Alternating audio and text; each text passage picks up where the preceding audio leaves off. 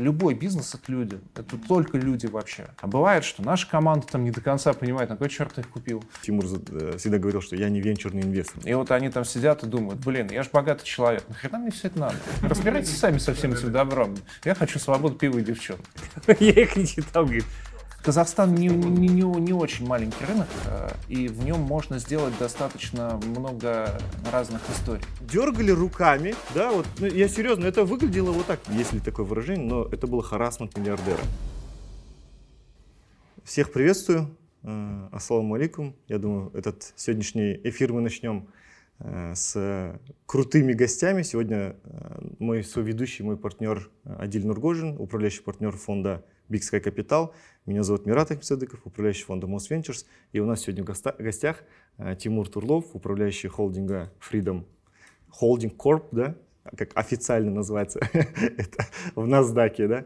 А, спасибо, что, Тимур, сегодня пришли. Мы хотели записать именно вот такую беседу, не интервью, потому что, наверное, послушать историю Тимура, Фридома, где это все, как было, сколько было, это все уже в интернете достаточно полно. Можно, кажется, уже и книжку написать с этого, да. Мы хотели послушать больше мнения, а послушать э, ну, личное какое-то там, понять, что думаете о венчурных инвестициях в Казахстане, как оно развивается, может быть, какие-то дать советы или там марки такие, куда, куда лучше идти. А нач... Хотел бы начать с такой темы, как современное предпринимательство. Потому что если сейчас мы говорим про стартапы, это зачастую сейчас предприниматель заточен, что этот стартап когда-то закончится. Ну, стартап, он предполагает, что его купят, или он превратится в какой-то большой бизнес, там, ну, IPO это корпорация. То есть случится что-то, что как бы не, это не династия, которую я буду передавать там, отца к сыну, да, там, условно, там, нет вот этого мышления у начинающих предпринимателей сейчас. Хотят сделать что-то, продаться, сделать экзит. А вот это современное предпринимательство, и которое мы сейчас строим, традиционный бизнес, да, который э, корпорации, холдинги. Есть ли какое-то отличие вот, ну, внутри себя вот, между этими бизнесами? Или это нормально сейчас, то, что молодежь строит больше бизнес такой? Мне очень... Э, я не могу сказать, что меня прям буквально совпадает э, понимание на то, что хотят сделать люди. Кейсов э, бизнесов на продажу и людей, и ребят, которые построили какие-то бизнесы, их достаточно быстро продали и пошли строить какие-то новые бизнесы. Их, э, они существуют, но их не так много.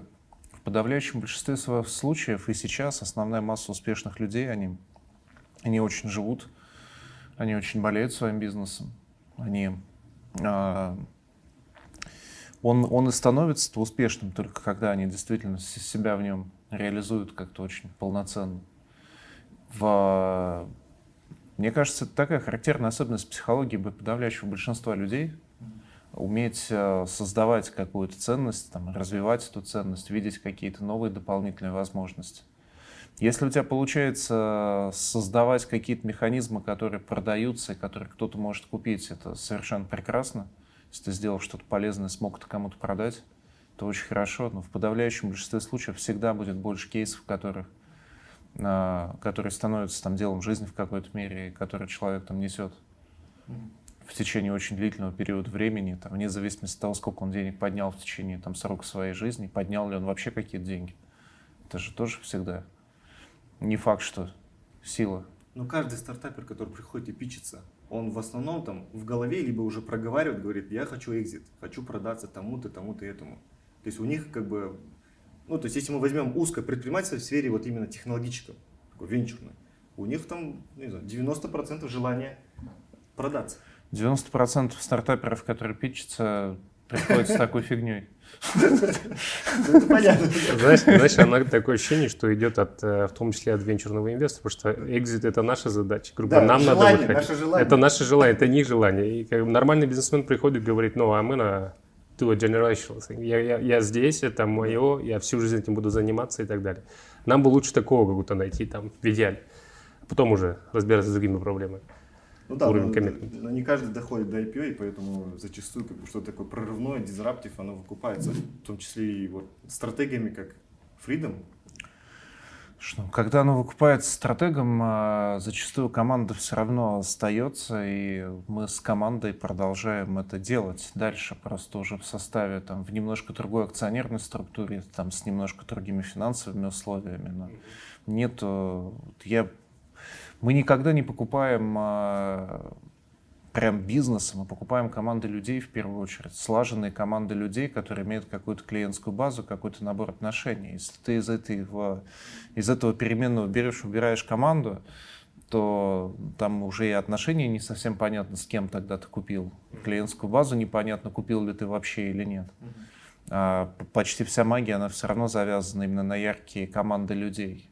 Поэтому там, наверное, вот в этом есть главная история. Понятно, что есть какая-то доля рынка, понятно, что есть какая-то клиентская база, но самое-самое главное, чем ты себя можешь обогатить, это вот тем самыми людьми, которых ты получил. Поэтому, наверное, кейс, когда мы купили какую-то компанию, из нее все ушли, это будет говорить о том, что мы совершили просто тотальную ошибку и э, угу. мы э, точно провалились в, в этот момент времени. Ну, это точно, да. Э, был вопрос, мы сегодня обсуждали, да? Вот а раз... вот мы только как раз начинали. Да. Комбинация. Большой корпорат, стратегический инвестор фактически строит большую экосистему, я про Freedom сейчас говорю. Есть вертикали, в которых пока он не присутствует, есть интерес как-то в эти вертикали входить. Соответственно, он делается через M&A какую-то сделку. Кэш на кэш обсуждается и так далее. Что следующий этап происходит? Кто вовлекается? Обычно это там несколько команд. Грубо говоря, M&A team, это э, HR team, он большую роль на самом деле играет. Мы их как бы обычно так пускаем, но на самом деле там две культуры. Вот как раз поднимал вопрос. Как штука работает у вас сейчас? Ну, у нас, собственно говоря, никто ничего не покупает. С кем по этому поводу пообщаться. Да, естественно, в России никто, ничего редко очень покупал, и экзиты были. Поэтому кейсы сами по себе очень редкие. И интересный этот опыт. Как там, грубо говоря, у тебя сейчас это происходит в компании? Есть ли ребята, которые уже, ну, руку набили, э, грубо говоря, и процесс сам? Можно сказать, что он уже настраивается, первые кейсы пошли, что-то такое? Слушай, мне очень сложно сказать, что у нас есть прям технология внутри, потому как правильно, а, как правильно объединяться, как правильно добиваться каких-то синергий. Мы, наша культура, она, мне правда очень хочется надеяться, что она всегда была очень сильно построена в большей мере на доверии, чем на еще каких-то вещах и на каком-то взаимопонимании. Для mm-hmm. того, чтобы у тебя доверие, взаимопонимание возникало, тебе, во-первых, нужно достаточно много общаться, ну и проводить какое-то время вместе, потому что взаимопонимание это в какой-то мере действительно функция от совместно проведенного времени. Mm. Если у тебя этого времени становится все меньше и меньше, то все меньше и меньше шансов того, что возникнет доверие, взаимопонимание какое-то между игроками.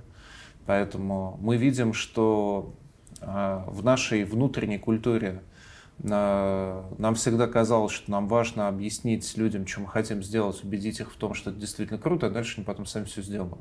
Mm. Потому что мы не умеем, а, у нас а, мы, как раз мы, мы не умеем диктовать, как, как, как, как правильно меняться, как правильно объединяться, как правильно, не знаю, людей каких-то подбирать.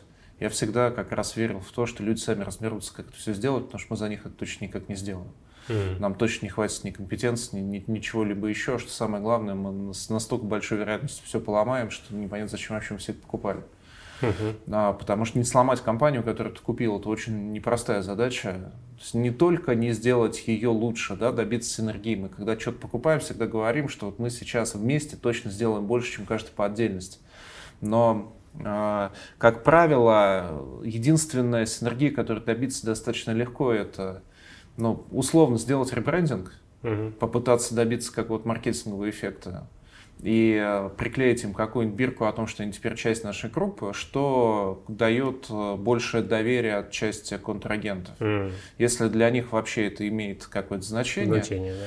то, безусловно, они могут сказать о том, что вот за нами теперь большая группа, поэтому, поэтому в общем, э, мы будем там чуть более устойчивы, чем раньше. И, наверное, поэтому с нам можно там чуть больше доверять. Mm-hmm. А, но, повторюсь, вот общий брендинг, а, какой-то зонтик, который им дал а, большой бренд с точки зрения его устойчивости, это еще а, это плюсик, которого добиться относительно легко, остальное все начинает становиться радикально более сложно. Mm-hmm. И там а, очень часто я вижу кейсы, и у нас так бывает, и у многих наших конкурентов так бывает, что плюс, которые дали вот эти вот вещи, они не всегда пересиливают минус, который ты получил в процессе этой синергии. Как uh-huh. раз вот это вот попытки объединить культуры, а, в, в попытке, особенно если это была какая-то история, в которой а, основатели компании получили хорошие чеки, Угу. Там часто начинается такой экзистенциальный кризис, когда очевидно, надо прикладывать какие-то колоссальные усилия для того, чтобы со стороны команды, в том числе, научиться с нами разговаривать на одном языке, как-то притираться к нам, к нашим mm-hmm. процессам, к нашим требованиям, к амбициям нашей команды. А, и, и вот они там сидят и думают, блин, я же богатый человек, нахрена мне все это надо? Разбирайтесь сами со всем этим добром. Я хочу свободу пива и девчонок. Да, хорошо, хорошо. Вроде к этому и шел, да, как бы. Ну, собственно говоря, да, мотивация. Это, это вообще-то не мой бизнес. Э, что я здесь делаю? Да. да. Это второй вопрос, который у фаундера, который возникает. Поэтому, поэтому было бы интересно. Всегда вот эта кухня, она закрыта. Вот, и большие компании, вот эти кейсы никогда они не обсуждались, не, э, знаешь, в виде кейса хорошей интеграции никогда, ну, э, грубо говоря, не обсуждались. Ну, failure был, когда там Nokia, там, э, Microsoft купил, это такой классический там кейс. Но они слишком большие были. Теперь вопрос возникает. Раньше купить легче, кажется, да, делать такой hiring то есть э, модели покупка компании на ранних этапах, когда культура, ну, может быть, не до конца сформирована, а может быть, э, структура более рыхлая, и, может быть, они не настолько самостоятельные, или еще что-то, и легче маленько переварить, нежели ребят побольше, у которых и, и ревень, культура, им 10 лет там, и так далее, и так далее. Что думаешь по этому поводу? Ну, с другой стороны, там у большой корпорации начинают возникать э, куча проблем, которых у нормальных людей нет вообще. Ну, вот, например, там, сколько она денег потратит на любую сделку, на то, чтобы сделать любую сделку, сколько она времени на это потратит. Мы понимаем, что нам процесс M&A, он нас операционных издержек до миллиона долларов сожрет. Mm-hmm. Ну и какой смысл тебе покупать вообще маленькую компанию, если мне только к совету директоров готовиться, сколько часов мы юристы потратят, да, ну, да, просто чтобы какую-то формальность сделать. Да, и да. ты вынужден смотреть на гораздо более крупные бизнесы, и говорить о том, что, ну окей, ребята, мы там потратим 30 миллионов долларов на аквазицию, мы понимаем, что наша команда там будет несколько кварталов ее делать, но нам там антимонопольный комитет надо пройти, нам надо угу. все, все корпоративные одобрения получить, нам надо due diligence, нам Deloitte обязательно нужно, чтобы пришел и сказал свой opinion по сделке, угу. даже если он нам не интересен на самом деле. Да, да, да, бумагу производить будете все равно большое количество. Ну вот, а, и это начинает повышать планку и усложнять задачу, потому что, ну как бы, раз уж у тебя достаточно высокие издержки а, да, в, как, как у публичной компании для того, чтобы делать эти транзакции, тебе нужны цели тоже достаточно крупные. А цели достаточно крупные, понятно, что они имеют уже более устоявшуюся культуру, более mm-hmm. устоявшиеся процессы. Но зато и эффект теоретически, если вдруг удастся победить и действительно интеграцию сделать хорошо, то и эффект может быть хороший. Но вот у меня есть очень много кейсов. Иногда бывает так, что нам прям как-то сильно везет, и команды органически влюбляются друг в друга, и вот у нас процесс э, коммуникации, он возникает очень хорошо. Uh-huh. А бывает, что наша команда там не до конца понимает, на какой черт их купил. А, в команда самого, самого таргета не до конца понимает, как, как с нами теперь объединяться, и что из этого можно и получить, что и получат ли они. Вот, вот, вот в этом конкретном кейсе. А? Вот, вот в таком случае что делаешь? Что делать команде? А, Отпускаете этих, оставляете решение или, или, или что же Мы идем вперед очень медленно, как правило, потому что я понимаю, что если мы сейчас будем пытаться э, ломать историю, которая не была продана как-то mm-hmm. до конца, mm-hmm. то мы просто разломаем вообще как бы, компанию, которую мы купили, потеряем ну, сильно-сильно-сильно больше. Mm-hmm. И у нас очень часто получается так, что компания может быть рядом с нами, с абсолютно независимым менеджментом, с абсолютно независимым брендингом, вообще почти с нулевыми интеграциями друг с другом, uh-huh. которая просто а, пытается быть где-то в нашей орбите, и мы пытаемся потратить больше времени для того, чтобы мы начали друг другу доверять, начали друг с другом uh-huh. общаться. А, мы пытаемся остаться друзьями, прежде чем и, и познакомиться друг с другом чуть лучше, даже уже в статусе их акционера, uh-huh. до того, как мы вообще начнем пытаться что-то строить вместе.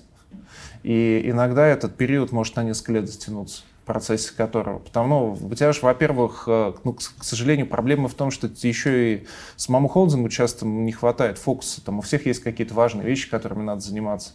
И э, когда у тебя есть история, которая там сразу не далась, ты ее чуть-чуть отложил, uh-huh. иногда она откладывается достаточно надолго, но время, оно в любом случае помогает э, людям себя почувствовать в большей безопасности. Ну, то есть они видят, угу. что мы там не пришли, ничего не переломали, там всех не переувольняли. Наблюдаем, они, короче. Они, да, Наблюдаем ну то есть все, все немножко друг за, друг за другом понаблюдали, а потом а, внезапно появилась какая-то клевая идея. Ты думаешь, вот мы тут продукт раскатываем, кажется, он там может быть очень востребован. Mm-hmm. Давайте попробуем там этот продукт раскатать. Вот мы вместе раскатали какой-нибудь да, относительно неожиданный продукт, который был не очевиден до этого. И если у ребят получилось что-то вместе раскатать, то потом сама эта интеграция иногда ну, начинает вот идти сильно ин- лучше. Хорошо, интеграции случились, допустим, там команды вошли, экосистема создалась, да, ну то есть мы говорим сейчас о какой-то там, о банковской, о финансовой да, структуре, там, интеграции, то, что э, очень часто говорят, что у нас в Казахстане хорошо развивается, да. Можно ли вот эту модель масштабировать? Вот реально ли ее сейчас масштабировать в другие страны? То, что у вас вот сейчас там получается делать?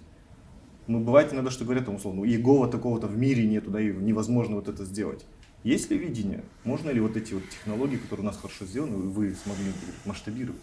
A little too early, мне кажется. Слушай, а... Рановато. Там а... кажется, что проще, проще всего масштабировать относительно простые продукты, которые а, один из, наверное, самых ярких примеров являлся само брокерское обслуживание. Uh-huh. Ну вот э, особенно, когда у тебя есть э, какая-то еще и юридически более-менее однородная структура. Ну, не знаю, есть у тебя брокерная МФЦ, которую ты продаешь там в, в, в разных странах. Вот это предельно одинаковый продукт. Ты, по сути, продукт одной компании просто продаешь в разных странах. Это масштабируется, правда, достаточно легко. Мы научились это делать. Ну, то есть открыть там, не знаю, там 130 одинаковых филиалов мы умеем замечательно. То есть uh-huh. это прям, правда, не самое сложное. Когда я у людей слышал, как они там, условно, там, один магазин в неделю открывали, или там, там 6 магазинов в неделю открывали, ты думаешь, черт возьми. Это, на самом деле это, это правда не очень сложно. То есть вот э, создать команды и научиться масштабировать что-то стандартное даже в каким-то, каком-то невероятном масштабе, а, оно получается. Для этого нужны сильные команды, но это все, все в целом понимают, как это делать. А, в, мы э, понимаем, что каждая страна и каждый э, кейс, он достаточно сильно искривляет какую-то идею. Ну, то есть вот мы банк, э, банк в России, который мы делали в 2015 году, и тот набор сервисов, который мы там сделали, мы, например, его в Казахстане раскатали достаточно быстро. Но мы увидели здесь еще ряд каких-то возможностей, которые а, далеко не на каждом рынке вообще можно раскатать. Более того, есть куча нюансов, которые отчасти, как мы сейчас понимаем, мы их в силу ну, определенного там случайного, определенной работы, случайного стечения обстоятельств, какой-то накопленной репутации мы их смогли победить, и не факт, что мы смогли бы их победить в абсолютно таком же Казахстане, в который мы бы вышли вот прямо сегодня. Mm-hmm. А, то есть иногда для этого надо было 10 лет на рынке до этого просидеть, чтобы у тебя это там условно как-то получилось. В том числе отношения выстроить, репутацию, добиться еще каких-то Зрелость какая-то определенная нужна в том числе. И в, у нас есть там мечта большая сейчас в Украине попробовать э, раскатать часть цифровых сервисов, потому что мы видим, что, кажется, там а, много есть вещей, которые архитектурно похожи на то, что мы делали здесь. Uh-huh. Если у нас там появляется какой-то правильный партнер, с которым мы можем попробовать э, делать какие-то пилоты, какая-то, опять же, базовая инфраструктура. Uh-huh. Ну, то есть мы там тоже все-таки какую-то репутацию накопили, и а, там был банк, э, который холдинг там пытается купить уже на протяжении достаточно длительного времени. А, ну, то есть мы более-менее понимаем правила игры на рынке, у нас есть присутствие, у нас есть клиентская база, есть какая-то репутация. А, мы, у нас вроде как есть какие-то правильные партнеры, которые а, как наш казахстанский опыт говорит о том, что они могут быть крайне референтны здесь, от них может быть много пользы.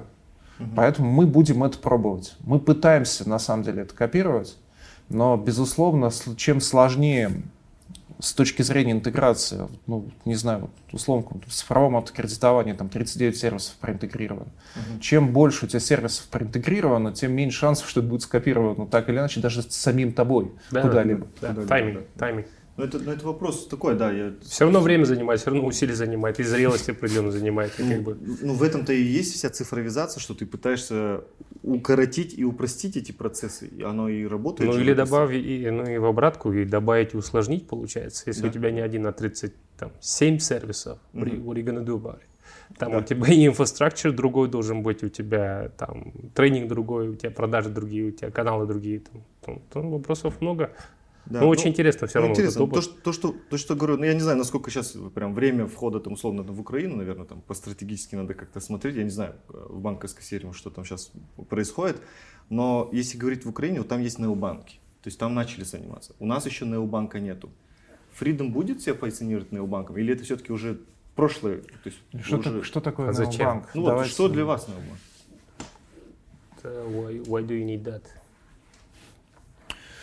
Но в моем понимании это такой вопрос, дефиниция очень хитрая на самом деле, что мы mm-hmm. понять вообще вкладываем. Если вы имеете в виду какой-нибудь монобанк в Украине, как некую, а, то это банк без банковской лицензии, по сути говоря, интерфейс построенный на чьей-то чужой лицензии, mm-hmm. в которой ты пытаешься аутсорсить а, существенную часть а, бизнеса какому-то партнеру, uh-huh. оставляя на себе интерфейс, оставляя на себе... Ну, говорят, крутой, а, крутой маркетинговый инструмент банка. Просто. Слушай, а, они сделали потрясающий фронт, uh-huh. а, который в какой-то момент оказался принципиально более ценным, чем, а, ну, осмелюсь предположить, а, чем тот бэк, который они использовали вообще. Uh-huh. Это уникальная история. На uh-huh. самом деле, вот кейсов э, ребят, которые пытались сделать просто фронт для какого-то банка с кем-то в партнерстве, и он стал бы успешным, их почти не существует. Uh-huh. Ребята с Монобанка, ну там была действительно очень сильная команда, которая пришла эту всю штуку строить, и им очень сильно повезло с партнером. Uh-huh. Но вот э, с тем банком, который был у них на бэке, Uh-huh. А, там, во-первых, оказались ребята, которые готовы были их слушать, которые готовы были им доверять, uh-huh. а, которые дали им весь инструментарий, который был нужен, и делали все, что они попросят. Угу. Это очень нетипичная история. Угу. Крайне нетипичная история, когда вы молодые стартаперы приходите в банк, и весь банк ложится вас обслуживать и говорит, хотите так, вот будет так, хотите так, а будет так, хотите этим кредитовать, да, кредитуйте. Ну, да. Так почти никогда не бывает. На самом деле вы приходите в банк, и банк э, э, смотрит на вас сильно свысока, и э, вы пытаетесь каждую следующую кнопочку через 533 комитета протащить, и уже к 430-му вы начинаете понимать, что ну его нафиг, потому что вы жжете деньги каждый месяц. Угу. Потому что самое главное, правление банка каждый раз приходит и говорит, мы на них деньги тратим, толку от них никакого, давайте закроем их чертям. Вот, вот, вот это, это упражнение сейчас почти в каждом банке проходит. Ну да. Ну, а одно и то же, одно и то же постоянно. Ну, ну, Скажи, пожалуйста, вот у вас в холдинге, э, в холдинге получается банк как структура, получается, да, а вот эти вот, э, грубо говоря, все другие вертикали, которые возникают и в которых проинвестировано, это в другой же как-то структуре, да, структурировано? Потому что по прямой банку это нельзя сделать, что license whatever. Ну, так бы. это у всех банков так. Я понимаю. Не, ну а, там на самом деле, безусловно, есть, во-первых, какая-то кор-команда банка самого, есть э, все равно другие дочки холдинга, которые с mm-hmm. банком взаимодействуют. Mm-hmm. Условно, тот же самый Paybox сейчас, он в существенной мере становится эквайринговым бизнесом банка вообще. Uh-huh. Ну, то есть у нас там идет такая вот плавная интеграция этих бизнесов, и, на мой взгляд, она очень логична для нас. В ней, ну, как бы, это и был один из смыслов покупки. Uh-huh. Мы просто купили очень сильное эквайринговое подразделение, по сути, своей собственной клиентской базы, uh-huh. которое не смогло бы вот про, про...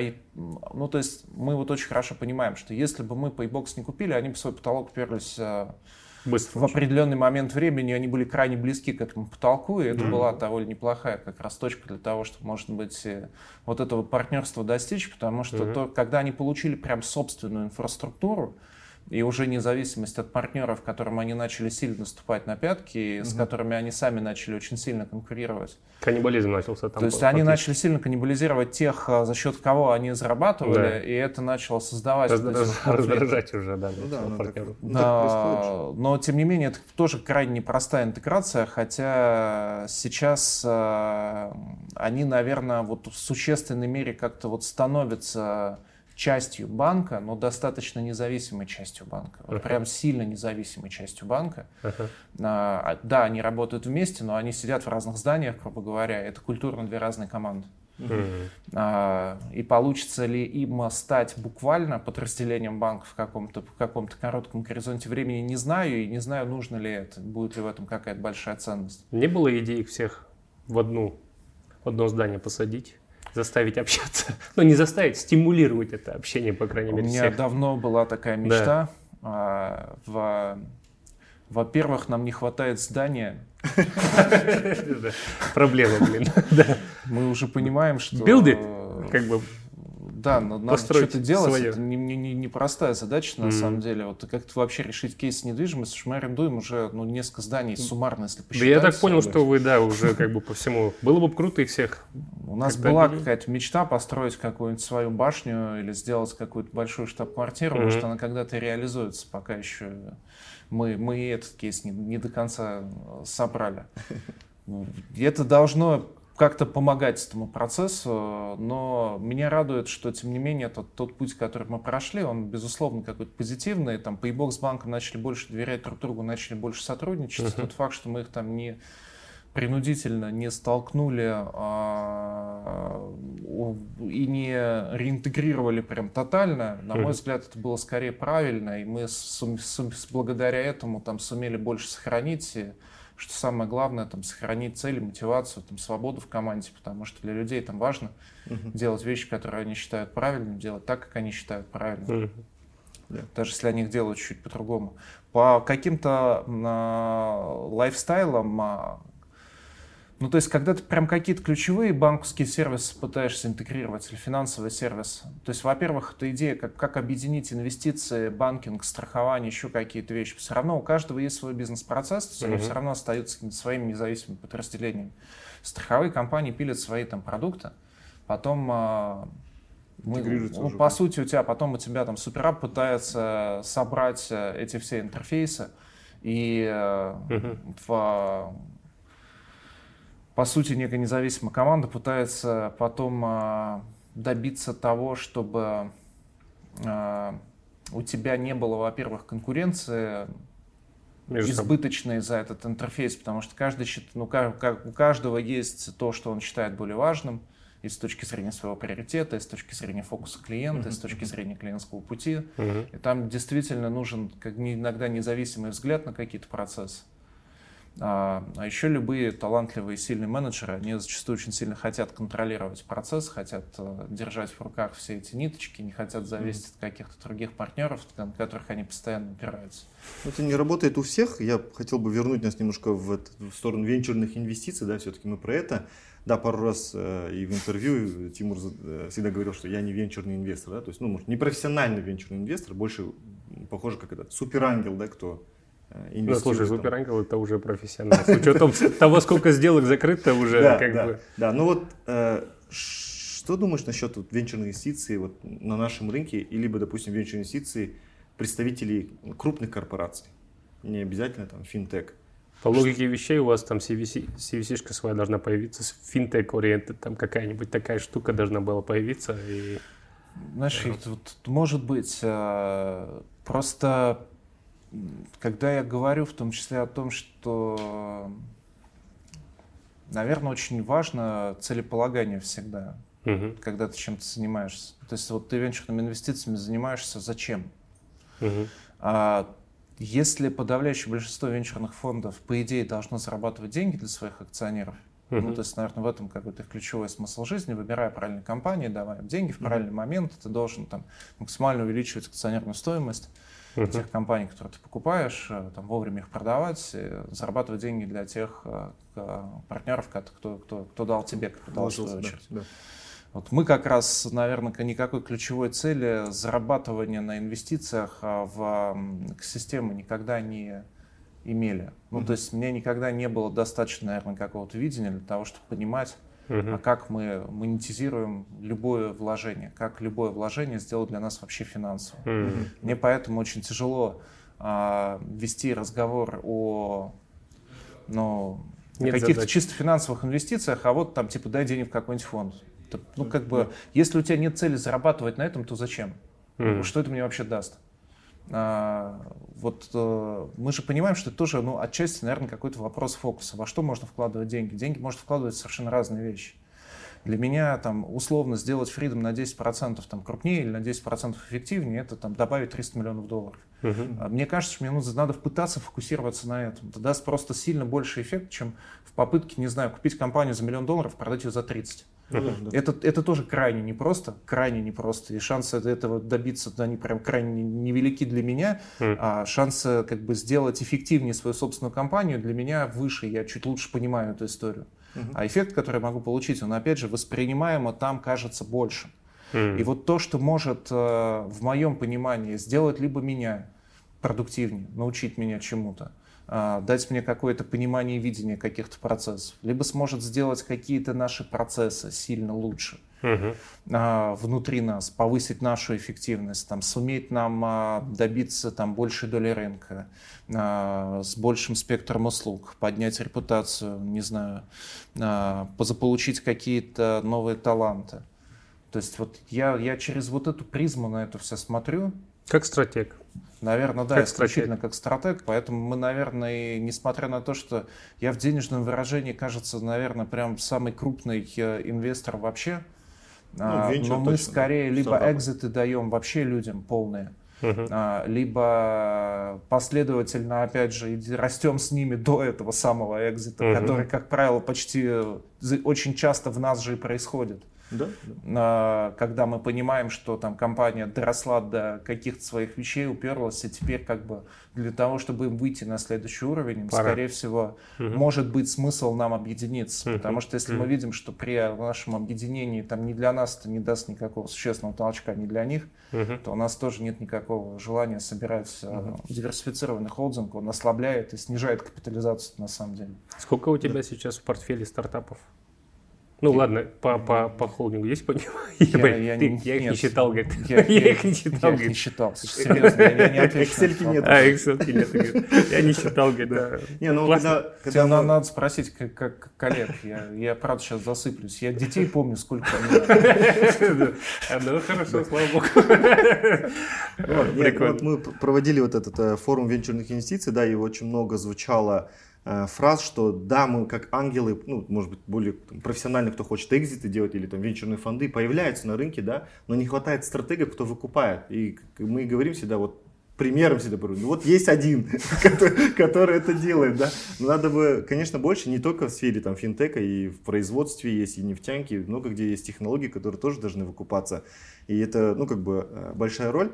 Я хотел бы один вопрос задать, меня это прям э, сильно тронуло и до сих пор Э, как бы, есть эмоции в этом. Вот когда мы э, на форуме выступали, там на сцену Тимур вышел, рассказал, там все круто было. Потом, когда спустился, помнишь, как толпа такая подбежала, да, э, и есть такое слово харасмент. И я, ну, это когда там, личные границы кто-то нарушает, там, или там что-то такое, да, и я реально, это, не знаю, есть ли такое выражение, но это был харасмент миллиардера.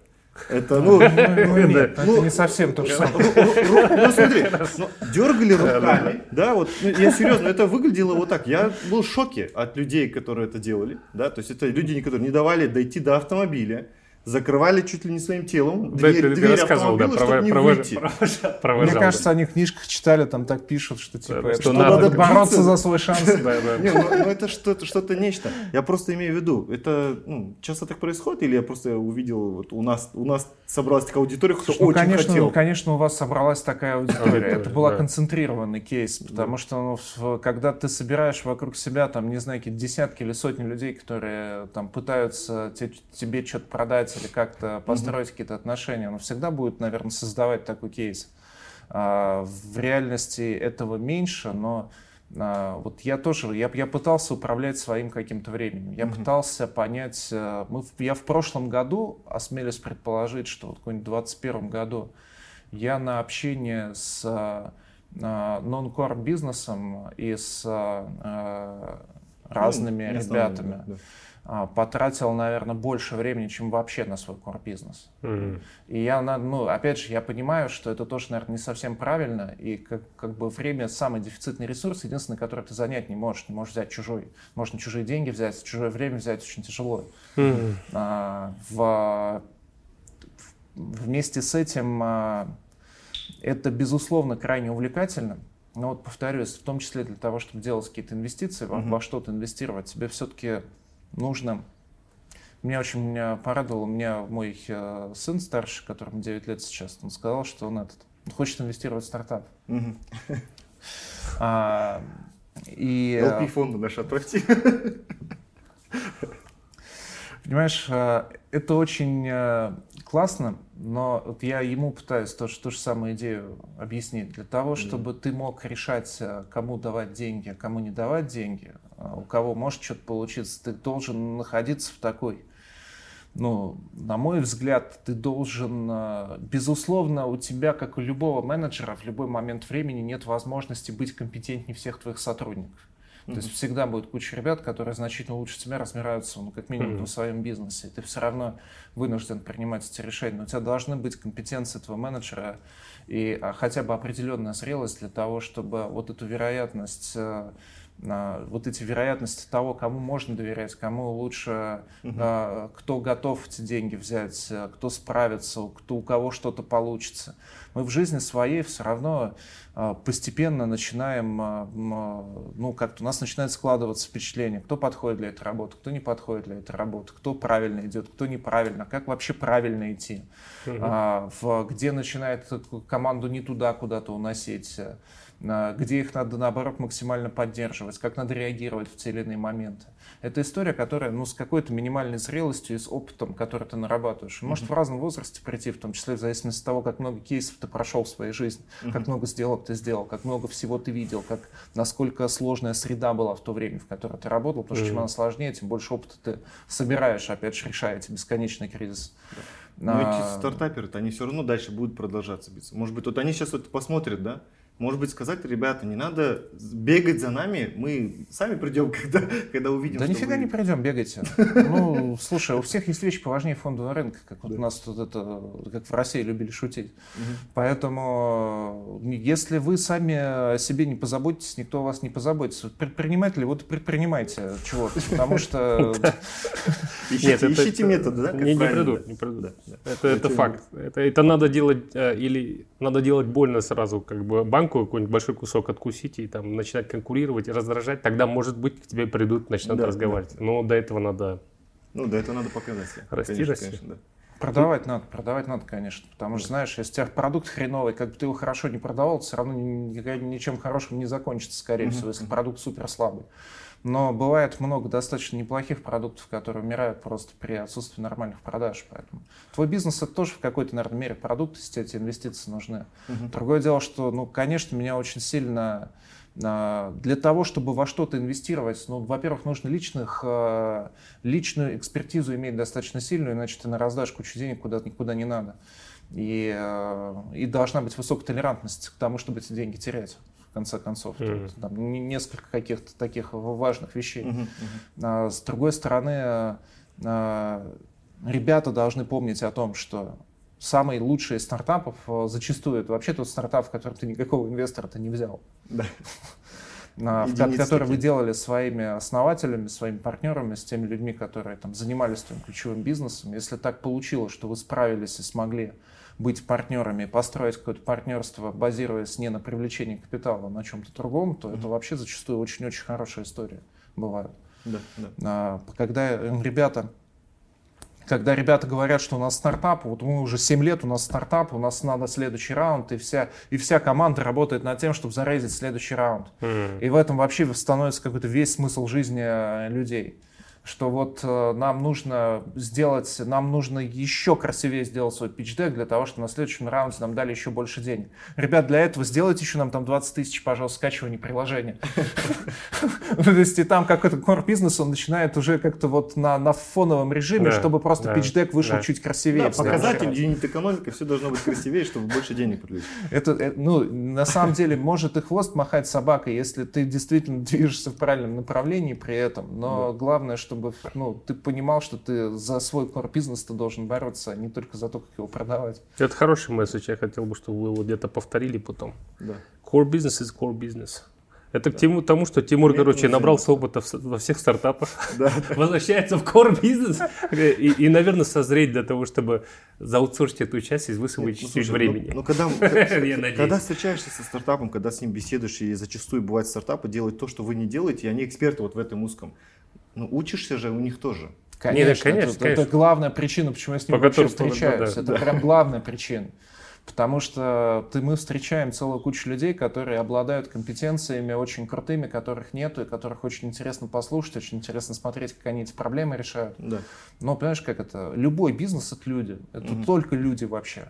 И чем э, круче люди, тем э, круче бизнес. Поэтому это всегда вот некая бесконечная попытка, и это очень классная площадка. А, на которой у тебя есть возможность общаться прям с самыми топовыми предпринимателями, с людьми, которые что-то хотят добиться, которые как-то нестандартно смотрят на какие-то вещи, которые там решились в конце концов плыть самостоятельно, там брать на себя ответственность, брать какие-то риски. Это очень, очень прикольная выборка. Ты действительно очень много учишься. Не, ну мы кайфуем. Мы каждый день. Мы каждый день встречаемся с ними, да, и вправду это всегда взрыв мозга, это всегда что-то интересное. А я думаю, ну, э, почувствовали, да, вот, вот э, как стартаперский дух, когда ты там видишь, что проекты что-то растут. А, еще один такой, как бы, кейс хотел бы, ну, как бы, ну, я не знаю, совет это будет, или что-то еще. А, ну, лично уже делал опыт масштабирования, да, даже условно, выйти на американскую биржу или там от, купили брокера, там, да, тоже и масштабировались на тот рынок, тоже работаете. Наши все хотят проекты, и ваши, которые, наверное, в портфеле, хотят масштабироваться. Какие есть барьеры основные, может, видите?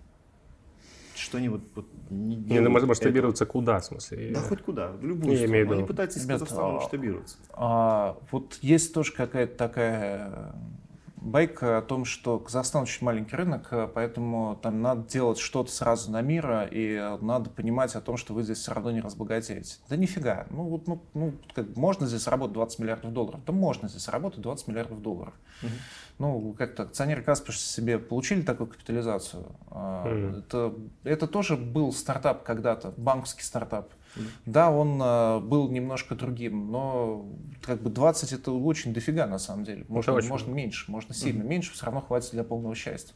Для полного счастья. Казахстан не, не, не, не очень маленький рынок, а, и в нем можно сделать достаточно много разных историй. Я здесь о чем хочу сказать. Самая большая ошибка в масштабировании заключается в том, что ты не допилил продукт э, на своем домашнем рынке и сразу говоришь о том, что этот. А вот еще, э, вот у нас есть какой-то traction в Казахстане, вот мы здесь растем, мы должны вот там через год стать, вы выйти в какой-то break-even, сейчас еще несколько продуктов допилим, но мы запустили Малайзию, мы выходим сейчас э, в Сингапур, мы выходим в Соединенные Штаты, вот смотрите, тут Excel, здесь мы будем расти гораздо быстрее, ребята, вы точно загнетесь. Ну, то есть так оно прям не работает. Если у вас нету потолка, в который вы уперлись здесь с точки зрения вообще вашего продукта, и продукт сам еще не готов, не допилен, вы не добились успеха какого-то на домашнем рынке, вы либо вообще на этом домашнем рынке не присутствуете, ну и строите свой стартап в Сан-Франциско, если вам хочется строить его в Сан-Франциско, mm-hmm. и вы можете его строить в Сан-Франциско. Это, кстати, крайне очевидная история. Mm-hmm. Но как бы единственный ресурс ключевой, который у тебя есть в самом начале, это твоя управленческая команда. Угу. Это люди, которых у тебя, во-первых, супер мало, потому что у тебя в маленькой компании супер мало крутых людей. А, и это вот это ты и твои там два друга, грубо говоря, с которыми вы вместе что-то строите. Угу. И когда вы начинаете ваше внимание раздергивать между еще и разной географией, разными часовыми поясами, разными городами, у вас качество экзекьюшена падает так драматически, что нигде уже ничего хорошего, скорее всего, не получится. Mm-hmm. А, сфокусировка, ну то есть у вас как бы вот главное конкурентное преимущество — это фокус на продукте, который есть.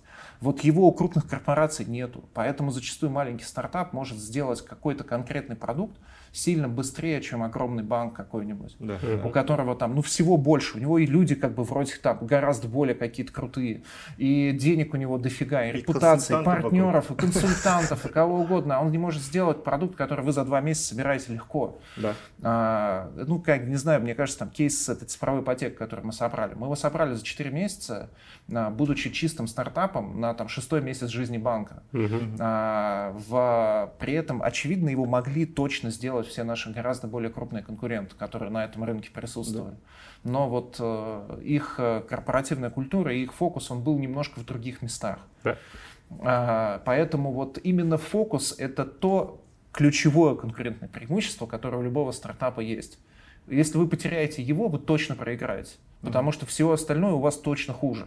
Ну, у вас точно меньше людей, денег, там, репутации, mm-hmm. вообще всего. А вот фокуса у вас больше. Не потеряйте единственное, что у вас есть, но этого может хватить, чтобы победить кого угодно. Да, да. Ну, это крутой совет, потому что очень часто вот именно распыление это очень важно. Да, ребята, я, конечно, есть рынки, которые там в Казахстане практически не существуют. Ну, или, они, или их доля очень маленькая, там, технологически, да, там ребята. Но они сразу были заточены делать какой-то глобальный бизнес не для Казахстана. С ними как-то, ну, история другая. Но вот я соглашусь. То есть, если есть Не, если бизнес, уже начали, да, вы да, работаете, у вас получается, да. ну добивайтесь. Да, да. Это как мы много раз Чокой обсуждали, неоднократно с Рамилем обсуждали. Слушай, хорошо, ты как-то вши растешь горизонтально на одном рынке. Растешь, mm-hmm. растешь. Может, там другие рынки посмотришь? Да. Вот соседний там Узбекистан открывается там. Ну, выбери одну вертикаль, попробуй с одной вертикалью зайти, самый лучший, самый крутой, который ты доминируешь. Говорит, нет, нет. А, ну и много раз случалось то, что заходит тут очередной глобальный игрок, с которым срочно надо, короче, воевать. Ну, всегда так получалось. Всегда во, во всех вертикалях, когда вот-вот все нормально, мы только собираемся, только начали смотреть. И зашел, блин, фуд, панда, когда вот мы с Тимуром заходили на тот момент, да.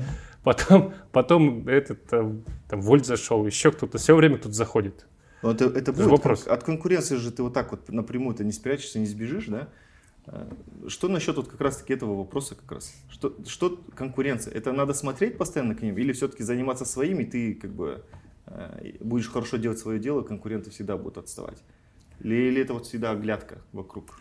Слушай, конечно, оглядываться надо. Это крайне полезно. Это очень сильно тебя заставляет вообще куда-то идти и развиваться. Как раз рынки с очень низкой конкуренцией, они, в принципе, зачастую очень э, низкокачественно. Когда ты имеешь какое-то доминирующее положение, у тебя нет совершенно никакого... Зачастую у тебя просто действительно недостаточно мотивации для того, чтобы развивать свой продукт и делать mm-hmm. его сильнее. А когда ты понимаешь, что тебя начали поддавливать, ты понимаешь, что, блин, надо делать продукт сильнее, потому что иначе тебя просто победят, все начинают бежать быстрее. Я, я, ну, знаешь, вот, наверное, самое страшное, что я хотел бы увидеть сейчас в Казахстане, это какой-нибудь там уход Каспибанка у нас с рынка. Mm-hmm. Это, очевидно бы у нас там расширилось э, пространство для роста. Мы сейчас с ними сталкиваемся, там, э, ну, сталкиваемся с какой-то конкуренцией. Но они нас ужасно вдохновляют ну, по, с огромным количеством вещей. С ними интересно, очень интересно смотреть, что они делают. Очень интересно у них учиться. Они создают какой-то бенчмарк, ты понимаешь, а, как опять же, да, то есть ты видишь, что у них, например, получилось и mm-hmm. в какую сторону может быть целесообразнее копать а какие, в каких вещах надо быть предельно осторожным, потому что конкуренты там уже вот, у, у них, например, вот это не зашло. Угу. Они, во-первых, тебе путь прокладывают, и ты как второй игрок иногда бежишь просто быстрее уже по проложенной дороге да, на есть, достаточно больших рынках. Такие есть, такие Хороший, конечно, спарринг партнер. Слушай, не, э, вот повторюсь. Это, это не э, совсем спарринг партнер, это разные. Они в другой принципиально пока весовой категории, по всем почти параметрам, а, но они для любых небольших компаний в разных отраслях являются очень классным бенчмарком, который вообще драйвит весь рынок вперед.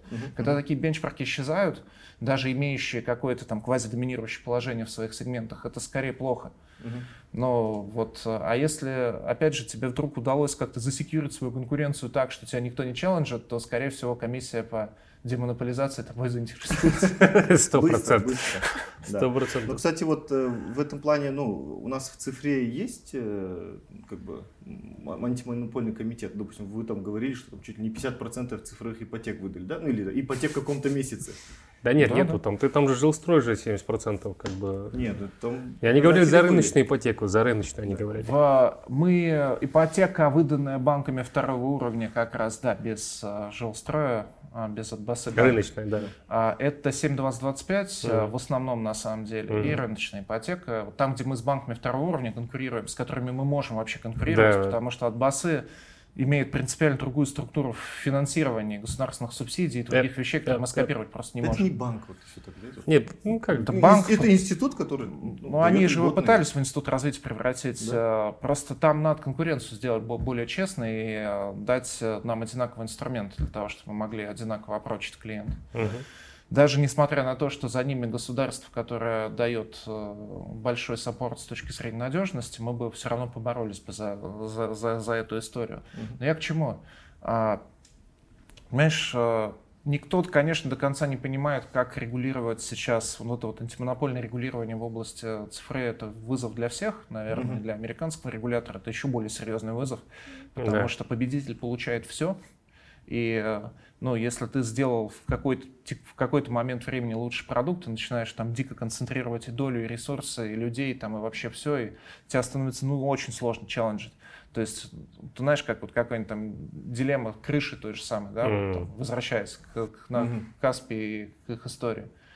А, кейс с крышей, он не является сама по себе компания. Они, безусловно, там талантливые ребята, они сумели консолидировать рынок, добились, они были первыми на этом рынке, они прошли mm-hmm. этот путь, они собрали критическую массу клиентов у себя в базе. Mm-hmm. Если ты сейчас запустишь движок, условно говоря, там такой же или даже лучше, то тебе понадобится потратить ну, в десятки, а то и в сотни раз больше денег на маркетинг, чем крыша в свое время потратила, для того, чтобы попытаться забрать у них долю рынка. It doesn't make sense просто. И это, ну, кажется довольно бессмысленной битвой, которая существенно секьюрит их монопольное положение. То есть они этот путь за 100 миллионов прошли, а тебе, чтобы их зачелленджить, надо условно 3 миллиарда. Угу. И, ну, как бы, и вот уже ты понимаешь, что нет смысла в этой, в этой войне, она просто не окупится. Да, ну, да. то есть, наверное, всех можно победить, но вот их положение становится таким, что это сделать невероятно сложно. А, Facebook, там, а, не знаю, Google, а, Apple в своих отраслях делают очень-очень похожие вещи, оказываются органически Amazon. в этой структуре. Да, то же самое. Как с этим бороться, как это правильно регулировать, сложно сказать. Кажется, что это не самая большая проблема Казахстана сейчас бороться с цифровыми монополиями. На самом деле мы пока все... Мы подождем сейчас, Америка, Американцы сделают вторую попытку или третью. А мы, а мы потом будем На самом деле наше агентство по защите конкуренции очень неглупое сейчас. И э, к моменту, когда вот американцы тем более какие-то свои практики сформируют, да. а мы решим немножко более важные вопросы в защите конкуренции, чем сейчас регулирование своей цифры. Да, да. Я думаю, Есть что... более важные отрасли, хватает на самом-то деле. Супер, классно. Я, э, чтобы в завершение буквально там одно слово, э, наверное, э, для наших ангел-инвесторов, да, или так, инвесторов, те, кто вот, являются вашими клиентами. Стоит ли обращать внимание на ангельские инвестиции, ну, то есть стартап-индустрию тоже? Не только, допустим, фондовый рынок с точки зрения, как считаете? Ну, конечно, стоит, если вы готовы уделять этому время. Но в моем понимании это всегда кейс ну, то есть инвестиции, венчурные инвестиции по определению для чуть более квалифицированных инвесторов, для тех, кто а, особенно в условиях Казахстана, для тех, кто готов быть, готов быть вовлеченным в процесс в каком-то виде. Это, это коммитмент на время, да? Это не только, да, это, ну, то есть это коммитмент на время в, в двух смыслах. И в, в том, что ты будешь свое время тратить на то, чтобы как минимум внимательно изучать и быть вовлеченным в процесс, который э, делает даже там да. какой-то твой старший партнер. Угу. Потому что если ты превратишь это для себя в какую-то абсолютно пассивную историю, ребята, я дал вам денег, и я хочу просто получить от вас какой-то чек, то на, там нужно тогда второй, во-первых, коммитмент на то, что подождать придется очень-очень долго, да, и у тебя должно быть э, достаточно доверия к тому, кто кому ты эти деньги дал.